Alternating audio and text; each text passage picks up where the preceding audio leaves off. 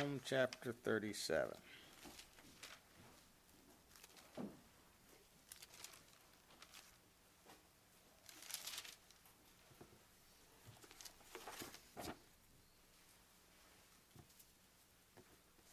want to just look at a few verses in this chapter again tonight that we didn't get to last time. In verse 23 to 26 where it says, The steps of a good man are ordered by the Lord, and he delighteth in his way. Though he fall, he shall not be utterly cast down, for the Lord upholdeth him with his hand. I have been young, and now am old, yet have I not seen the righteous forsaken, nor his seed begging bread. He is ever merciful and lendeth, and his seed is blessed. So tonight I want to talk about the way of a good man. The way of a good man. It says the steps of a good man. Now, I don't know if you thought about this or noticed this, but the good word good is in italics in our Bible, which means it was added to complete the sentence or make sense in English. But it is a uh, an adjective, which means it describes the man. It tells us what kind of man we're talking about. Um, and, you know, if we think of about a, a good man, we're talking about, you know, Webster's, or uh, not Webster's, dictionary.com, uh, describes good as morally excellent, virtuous, righteous, pious. And if you look up the word or the phrase good man in the Bible, you come up with these verses.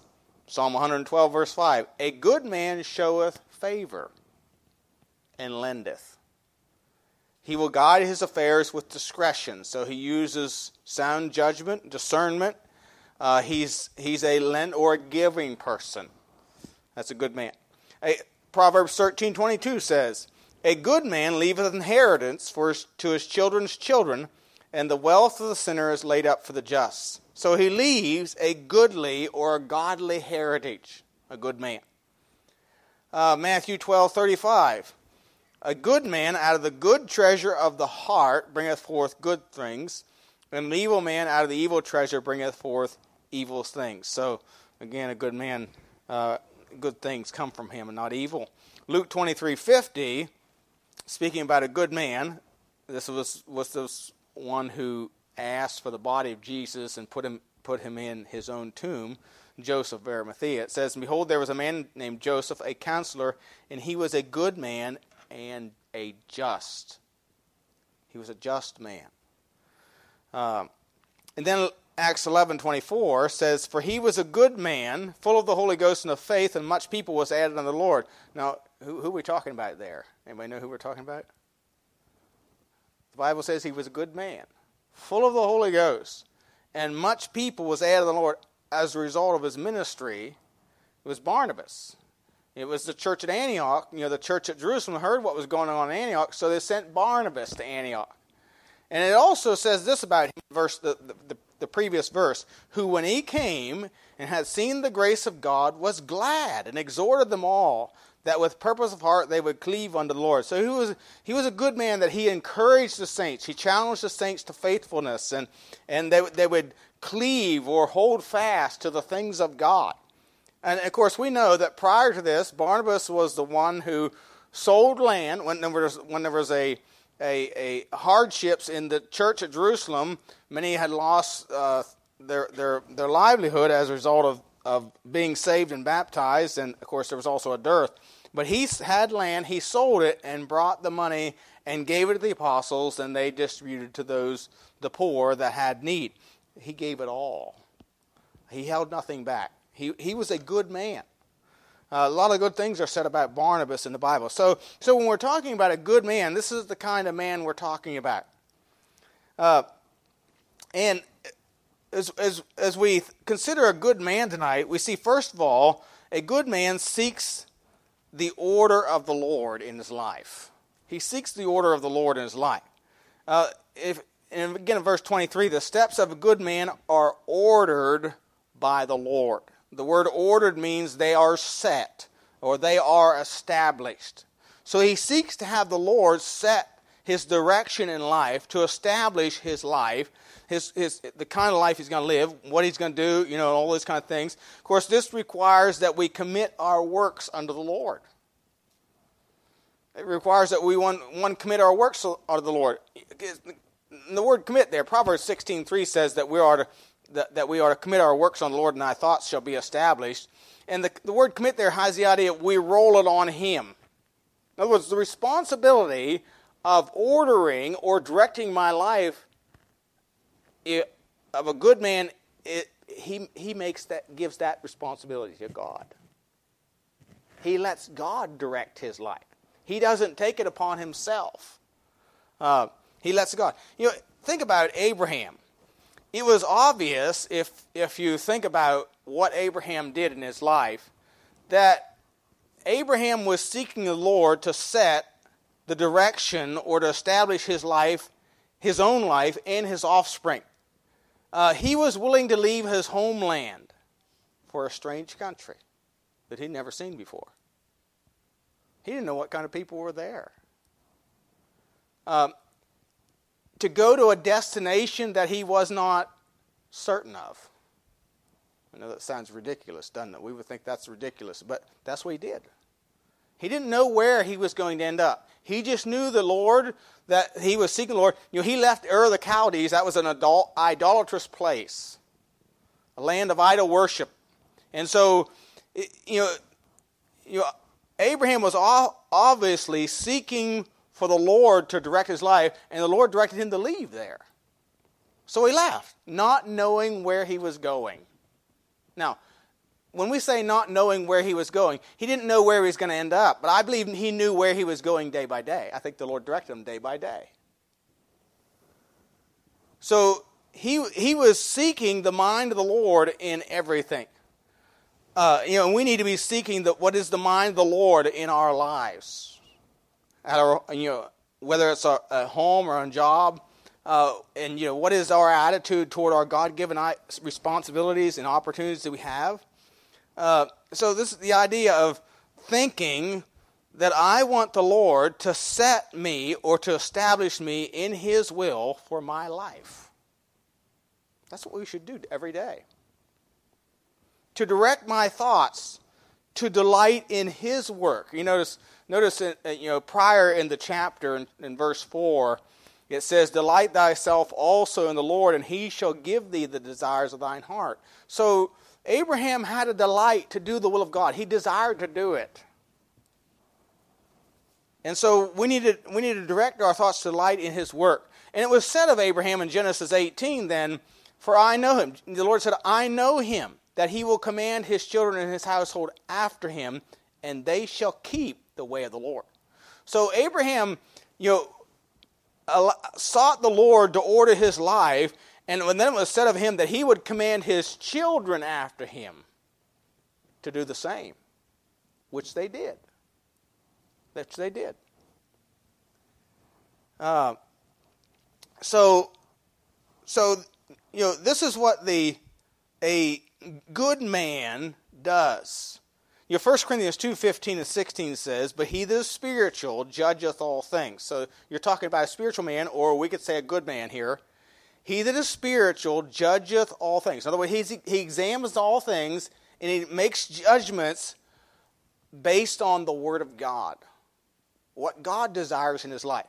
So he judgeth all things, yet he himself is judge of no man. So, you know, a, a spiritual man then judges or examines, you know, in one sense, we could be, it could be said of us, and true, that we are very judgmental. But you know what? everybody is. They just judge different ways. I mean, liberals, though they may say they're very open minded, they're open minded as long as you agree with them. They are very judgmental. Um, you know, not having any dress standards is is is a judgment just as much as having dress standards. I mean, yeah. Anyway, but a spirit. So you know, we're not trying to be not saying we we need to be judgmental. You know what I mean? But but a spiritual person does judge everything. He examines everything in his life in light of the Word of God. Light of the Word of God. And then uh, Paul went on to say there, For who hath known the mind of the Lord that he may instruct him? But we have the mind of Christ. So, so if we judge or discern things or investigate things in light of the Word of God, we then can have the mind of Christ for our life. Or, as the psalmist said here, have the Lord order our life. So, a good man seeks to have the Lord order his life. A spiritual man or good man investigate what is the Lord's will in every situation. The Word of God governs his life, not family, not friends, not finances. You know, all those things didn't govern Abraham's life. God's will did govern his life.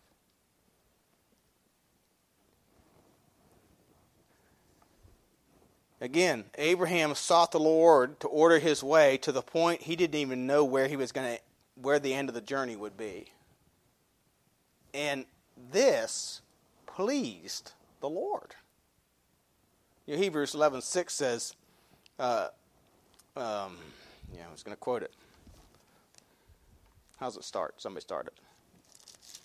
Without faith, it is possible to please him. For he that cometh to God must believe that he is, and that he is a rewarder of them that diligently seek him. And then it starts your list. Well, that's in the list of those who God gave as examples of faith. And of course, Abraham's one of the first ones. I believe his first one right after that verse. So this pleases the Lord. You see, if, if a good man, then number two is a delight to the Lord. He's the delight to the Lord. Notice verse 23 again says, The steps of a good man are ordered by the Lord, and he delighteth in his way. In other words, God delights in the way of a good man. That's the idea here. God delights in the way of a good man. God delighted in Abraham. And he gave evidence that he delighted in Abraham. He came to visit Abraham. In Genesis 18:1 it says, "And the Lord came to Abraham in the plains of Mamre. And the word Lord there is capitalized. So we believe it's a pre incarnation appearance of the Lord Jesus Christ. Now, and also there was two angels came with him. There was three men appeared.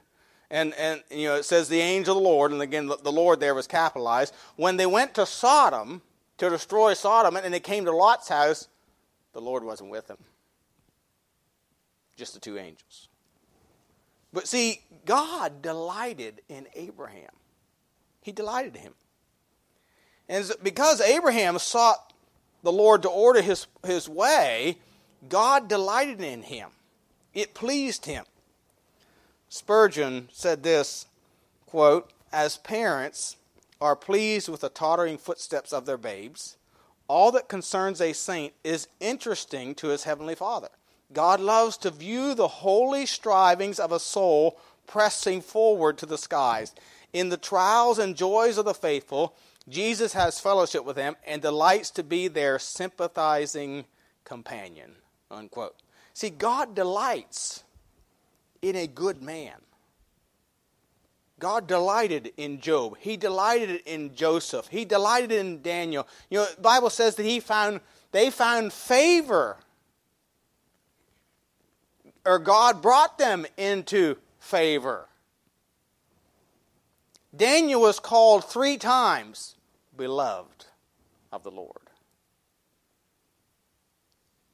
See, Daniel was an example of a godly man that sought the Lord to continually order his life. And it didn't come without its tests and trials. But see, he was consistently seeking the Lord to order his life, even in a strange land. And so, when uh, uh, the good man that that the order, that uh, allows the Lord to order his life is a delight of the Lord. God delights in him. He delights in him. The third thing we see here is that this good man receive he will receive the aid of the Lord notice this when he falls. Notice verse 24. Though he fall, he shall not be utterly cast down, for the Lord upholdeth him with his hand. Now, I did not say if he falls, I said when he falls.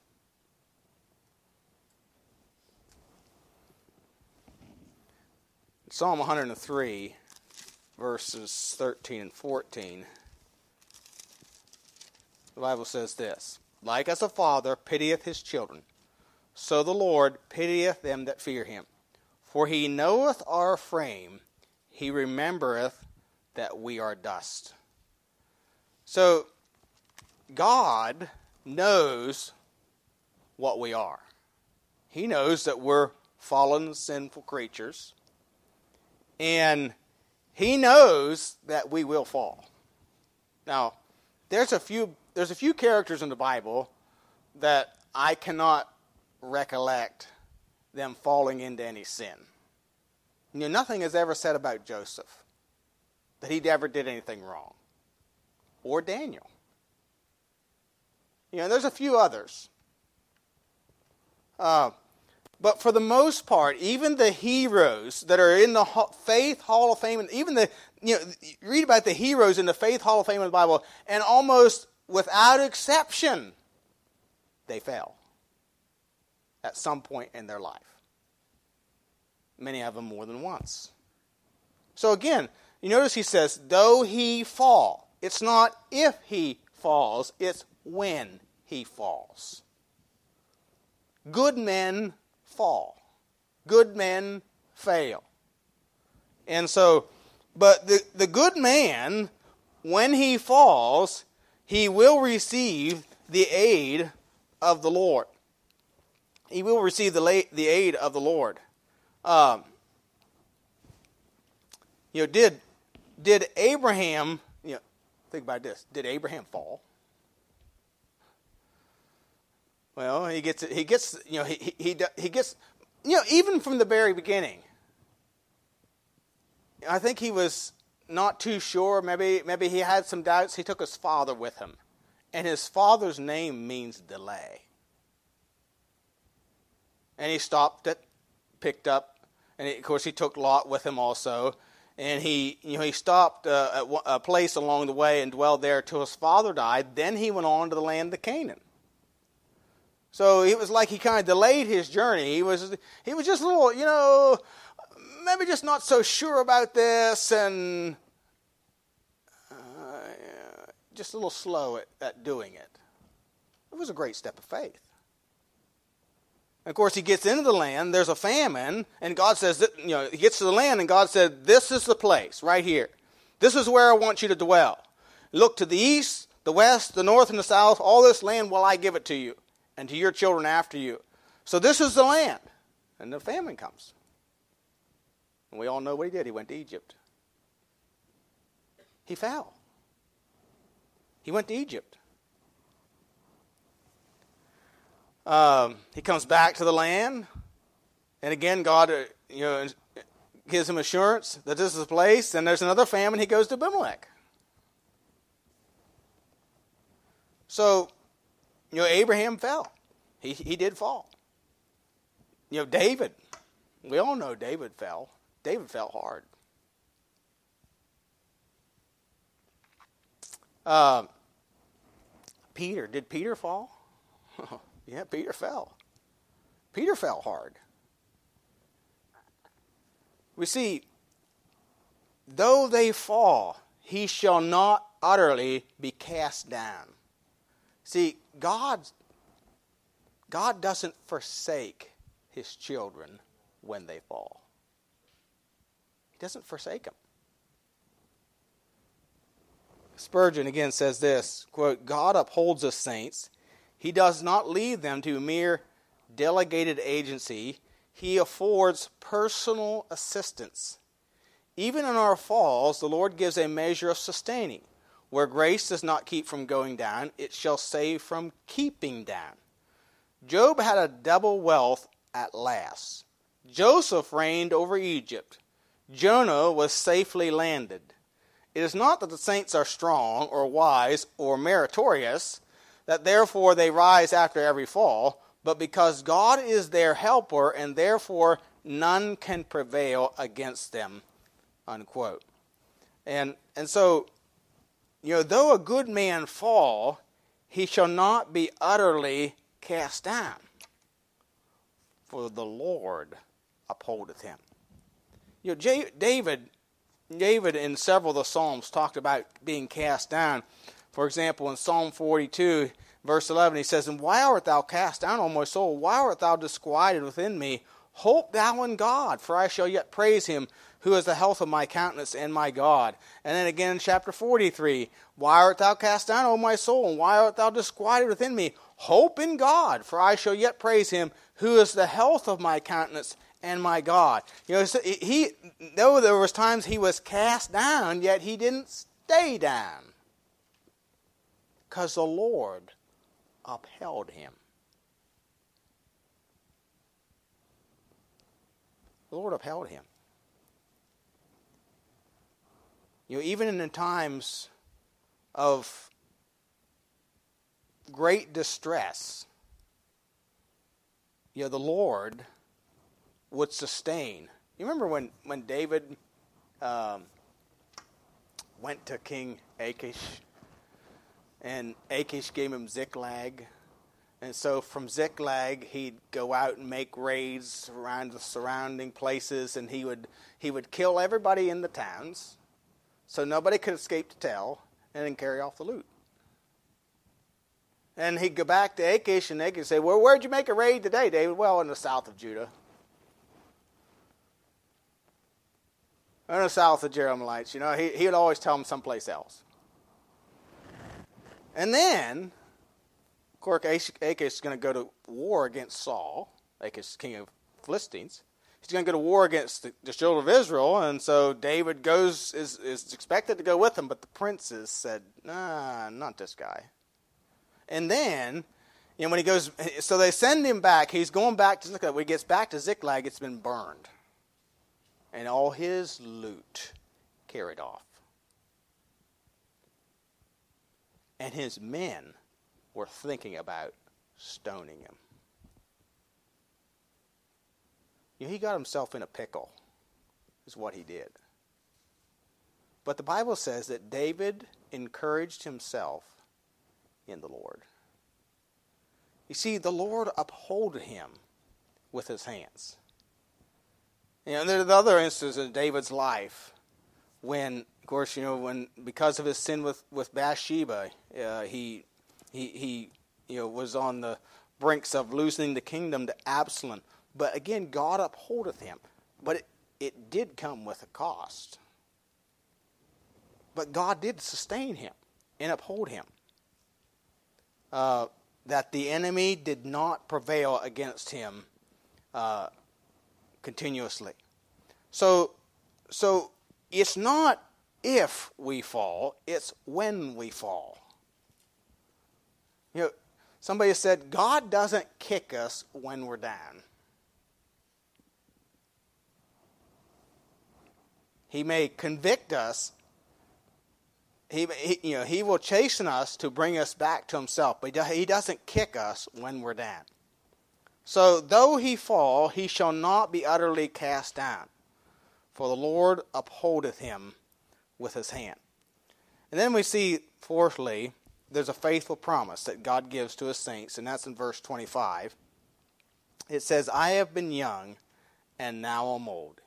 Yet have I not seen the righteous forsaken, nor his seed begging bread. So, so here he gives us a faithful promise. David says, I've been young. And, you know, he was the uh, sweet psalmist of Israel, played it on his heart when he was young, played the godly music that drove the demons out of Saul and, and, and brought him into a good frame of mind and so on and so forth. And uh, he was a godly young man. But he said, Now I'm old. Now I'm an old man. But he said, One thing I can say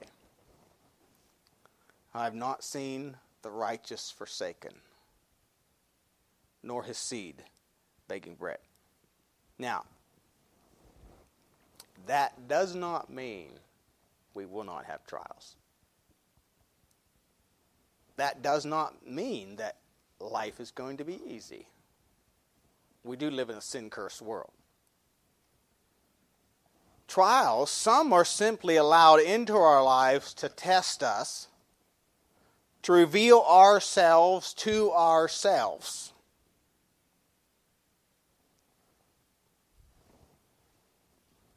Others we bring on ourselves. You know, Abraham experienced both kinds. Uh, you know, he went to Egypt. You know, again, that was a test that God brought into his life to reveal himself to himself. But when he went to Egypt, because he went to Egypt, he brought trials into his life as a result. You know, the trial, the, the, the, the famine was a trial, a test to reveal Abraham's faith. Abraham flunked it. He went to Egypt. And in Egypt, he picked up Hagar, which brought more trials into his life, more hardships. Uh, but, you know, God again tested him later on with Isaac when he said, Offer Isaac, your only son. And Abraham saddled his donkey, got Isaac his son, the wood and the fire and headed for the mountain that the Lord said to offer him on. Uh, he and God was again testing him to to reveal himself to himself. And of course, he passed that test. You know, David was tried. Um, you know, his fleeing from Saul was a trial. And for the, a great period of time, he trusted God. He, he would not go to the enemy and dwell with the enemy. Uh, he would you know, hide in the wilderness and so on. And he trusted God to protect him. But at one point, he said, Well, you know, one of these days Saul's is going to get me. So I may as well go to the Philistines. So again, when he went to the Philistines, what did he bring into his life? He brought more trials. he brought more trials into his life.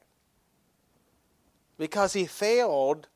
Know, God had an it was Samuel who God told to anoint David to be the next king. If God said you're going to be the king, you are going to be the king.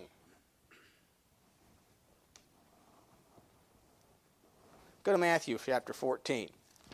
There's one in the New Testament, lots of them in the New Testament as well. Matthew 14.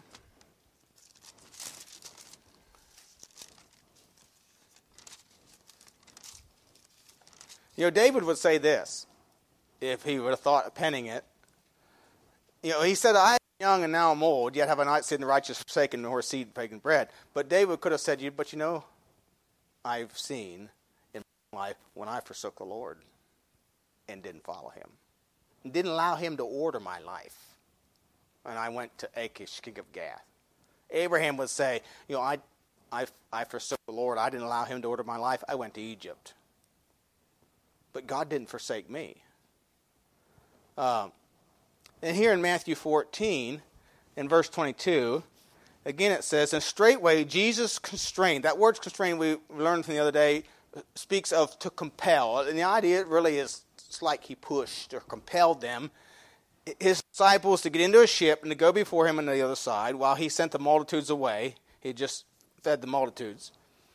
And when he had sent the multitudes away, he went up into a mountain apart to pray. And when the evening was come, he was there alone. But the ship was now in the midst of the sea, tossed with waves, for the wind was contrary.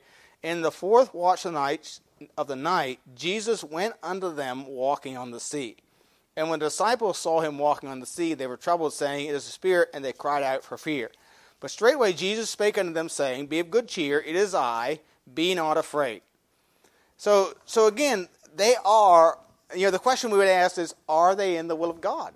And the answer is yes. Jesus sent them there. And yet they're in danger of their lives from their perspective. But it was where Jesus sent them.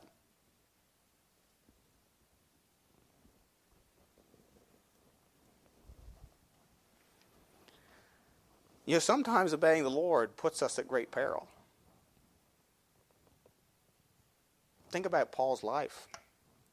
It was always in peril. It was always in peril.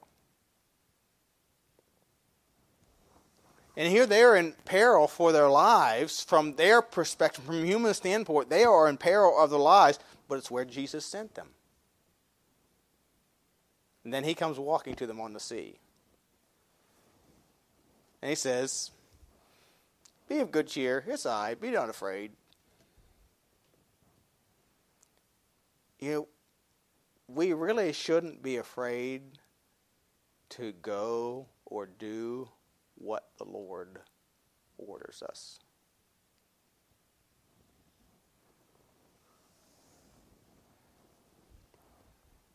You know, I remember we had a missionary visit a church in Maine. He gave this illustration I'll never forget.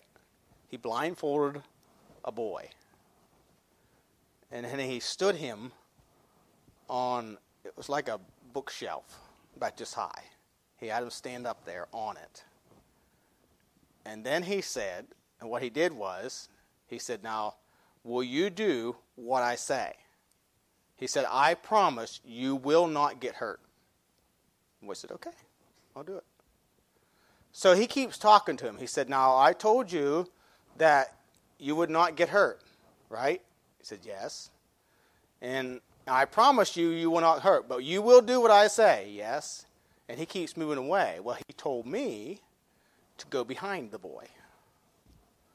While he's talking to the boy, he's walking away. And then he tells the boy just to fall over backwards. And that little kid just did. I mean, he just went like that. Of course, I was there and caught him, you know. But he didn't know I was there. That's faith. That is faith.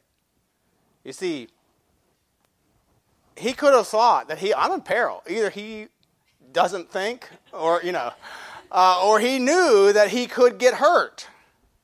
He knew he was up on a shelf off the floor. He knew he wasn't standing on the floor.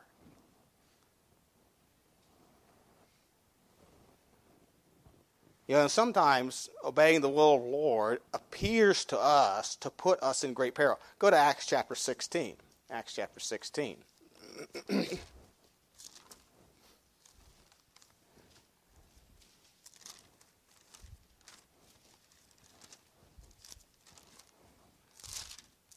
Acts chapter 16. And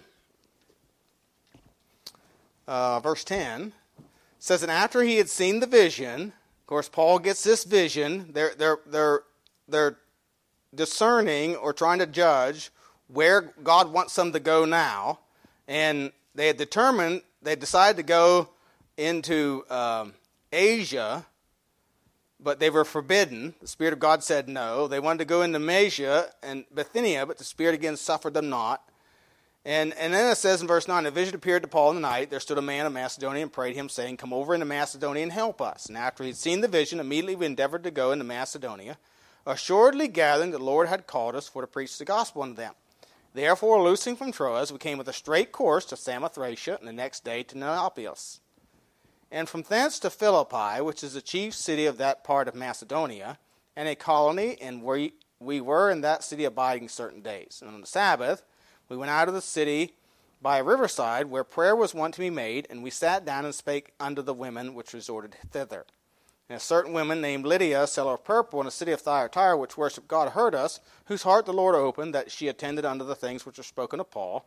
When she was baptized in her household, she besought us, saying, if ye have judged me to be faithful to the Lord, come into my house and abide there. And she constrained them. Everything's going great so far, right? Verse 16.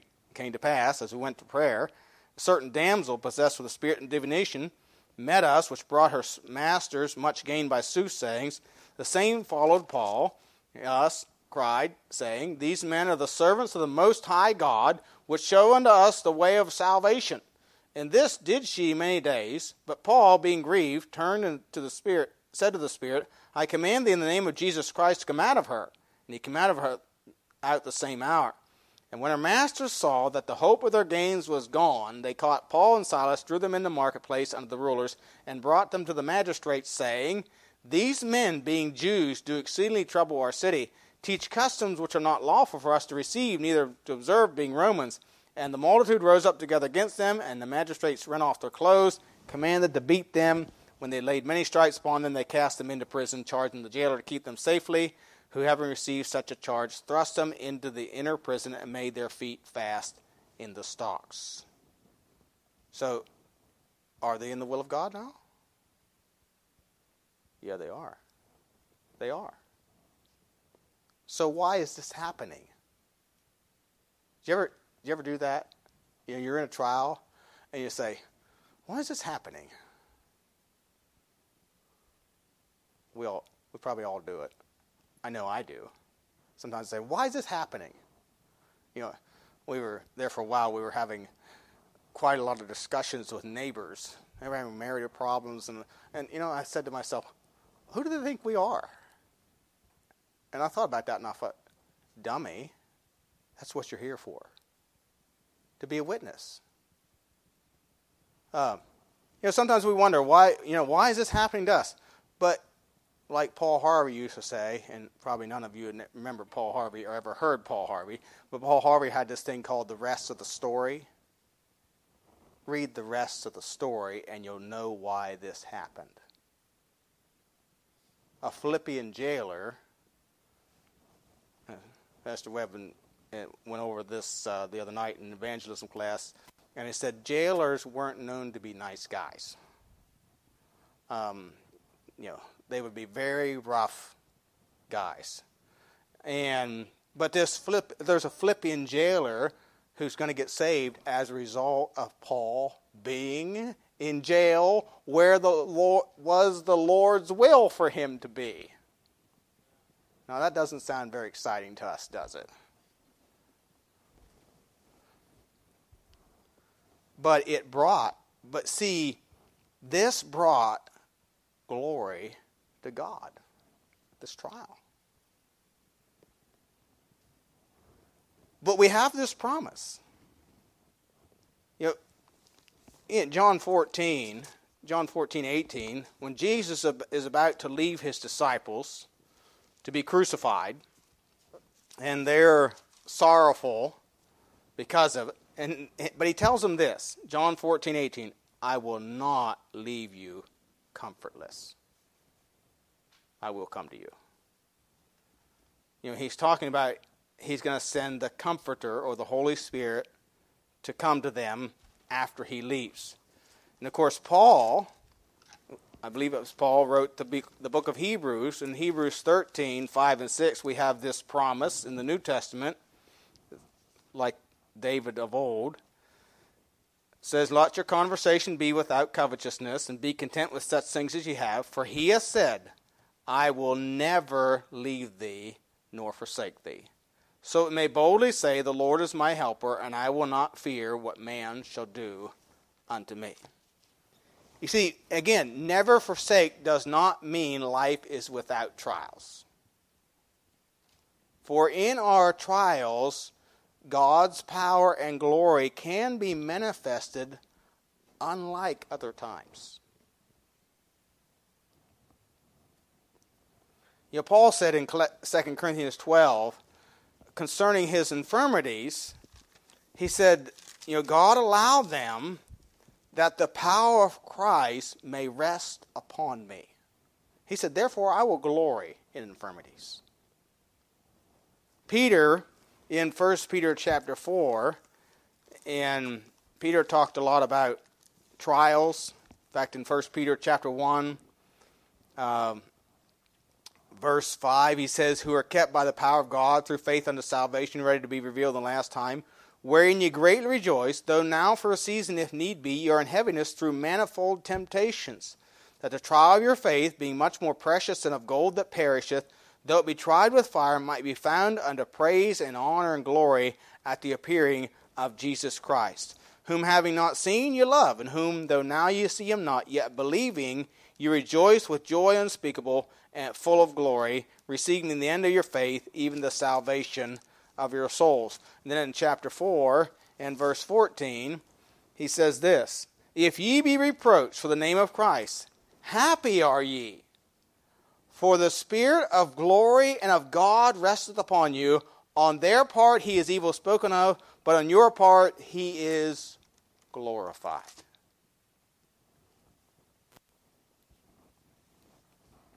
That's what Psalm 4, Psalm 4, 2 through 4. Psalm 4, 2 through 4. It says, O ye sons of men, how long will you turn my glory into shame? You see, in how love will you love vanity and seek after leasing? And leasing is really lying. So, and the Bible says if you if you don't believe God, you make him a liar. So if you don't believe God, you're you're believing a lie. And and so what he's saying here is that when we don't trust God in our trials, we fail to glorify God, we bring shame to his name. You really, when Abraham went to Egypt, he brought reproach to God's name in Egypt. Because he lied. And they knew he lied. They knew he lied. They all knew it. He lied to Abimelech. Again, he brought reproach to God's name before Abimelech. You know, even though they still recognized that he was a goodly man, that he had a relationship with God, they, they, they spoke of it. In fact, God you know, spoke to them very plainly about how you treat Abraham. Don't you touch his wife. Yeah. And yet he brought, he didn't bring glory, but when he offered Isaac, he brought glory to God. You think about the trials of the children of Israel and how they magnified the power and glory of God to all the nations around them and the nations that were living in Canaan at that time. And it caused those nations to fear God. They were afraid of God. They were afraid of his people. Remember what Rahab told you? We are when we heard all the things that happened in Egypt, our hearts did melt. Our hearts melted. You know, the reason Jericho was shut up was because they were afraid. They were afraid of a bunch of men who had just been circumcised. Think of it. They were afraid. Because they had heard what God did to the Egyptians. They had heard how God divided the Red Sea. Said they had heard how God kept his promises to his children. They'd heard it. And they were afraid.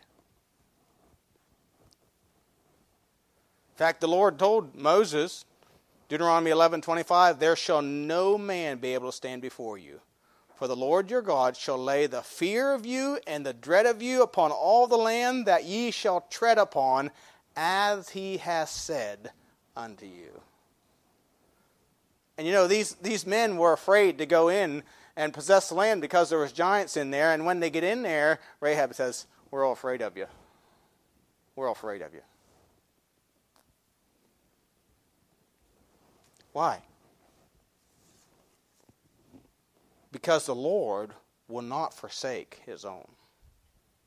He will uphold his own. He will keep his promises to his own. Even though those own, we his own, are not perfect. Even though we fall, he will not utterly cast us down, but he will uphold us with his hand. You know, these are precious promises that God gives to us. To a good man. You know, a good man, of course, we refer to a saved man that seeks to, to the Lord to direct and guide his life. Oh, we need to delight. We need to seek for the Lord to order our lives that he might delight in us and that he might be glorified in us and through us. He will keep his promises to us. Yeah. We need to be faithful to him, knowing that he will be faithful to us. Let's pray. Heavenly Father, we do thank you again for the time of your word tonight. Thank you for the challenge and encouragement that it gives to us as your people. Lord, we live in a day of a great falling away and apostasy, but yet, Father, you've challenged us and encouraged us with your promises to be faithful till you come for us. So, Lord, I pray you help us just to be faithful.